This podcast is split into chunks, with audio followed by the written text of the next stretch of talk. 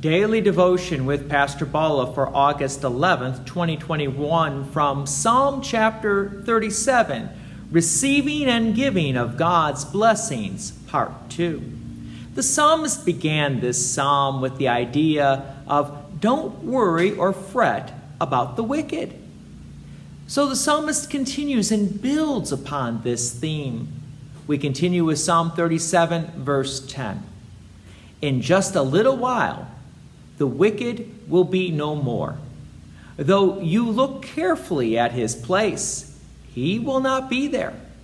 But the meek shall inherit the land and delight themselves in abundant peace. So notice what the psalmist is saying that the wicked won't be there anymore in their place.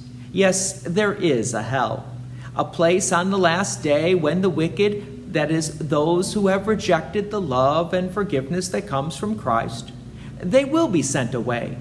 The meek are referring to those who believe and trust in our Lord and Savior Jesus Christ, and they will inherit the land and be in abundant peace.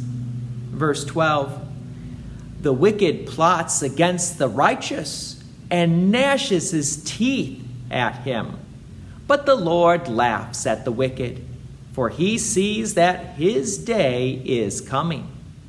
And so, while the wicked may seem to have control, so to speak, of this world here and now, we need to remember God has the final word.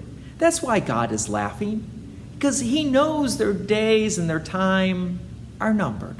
Verse 14 The wicked draw the sword and bend their bows to bring down the poor and needy, to slay those whose way is upright. Their sword shall enter their own heart, and their bows shall be broken.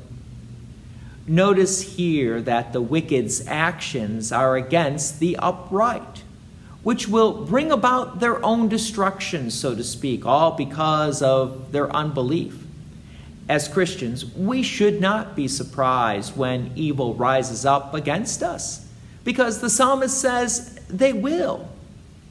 Verse 16 Better is the little that the righteous has than the abundance of many wicked. For the arms of the wicked shall be broken, but the Lord upholds the righteous. When we consider the abundance that the billionaires of this world have, we actually might start coveting some of their belongings. But the psalmist warns us and says, don't do that. Instead, to enjoy and be content with your life right now, with the little that we have compared to their billions. Because the little that we have is much better than their abundance. Verse 18 The Lord knows the days of the blameless, and their heritage will remain forever. They are not put to shame in evil times. In the days of famine, they have abundance. Believers, those who continue to trust in our Lord and Savior Jesus Christ will remain forever. The days of famine, what is that referring to? Well, the best way to answer that question is to consider it from the point of view of the billionaires or people who trust in the wealth and prosperity of this world. Why? Because on the last day, because of their lack of trust in Christ Jesus and their evil deeds, like a famine, they will have nothing. It'll all be taken away, and they will be cast into hell. For the wicked, this is an eternal famine. Verse 20 But the wicked will perish. The enemies of the Lord are like the glory of the pastures. They vanish. Like smoke, they vanish away. So there is no need to worry or fret about the evil and wicked people in this world. God will take care of it in His own way and His own time. As Christians, we just continue to trust in God to provide and to deliver us.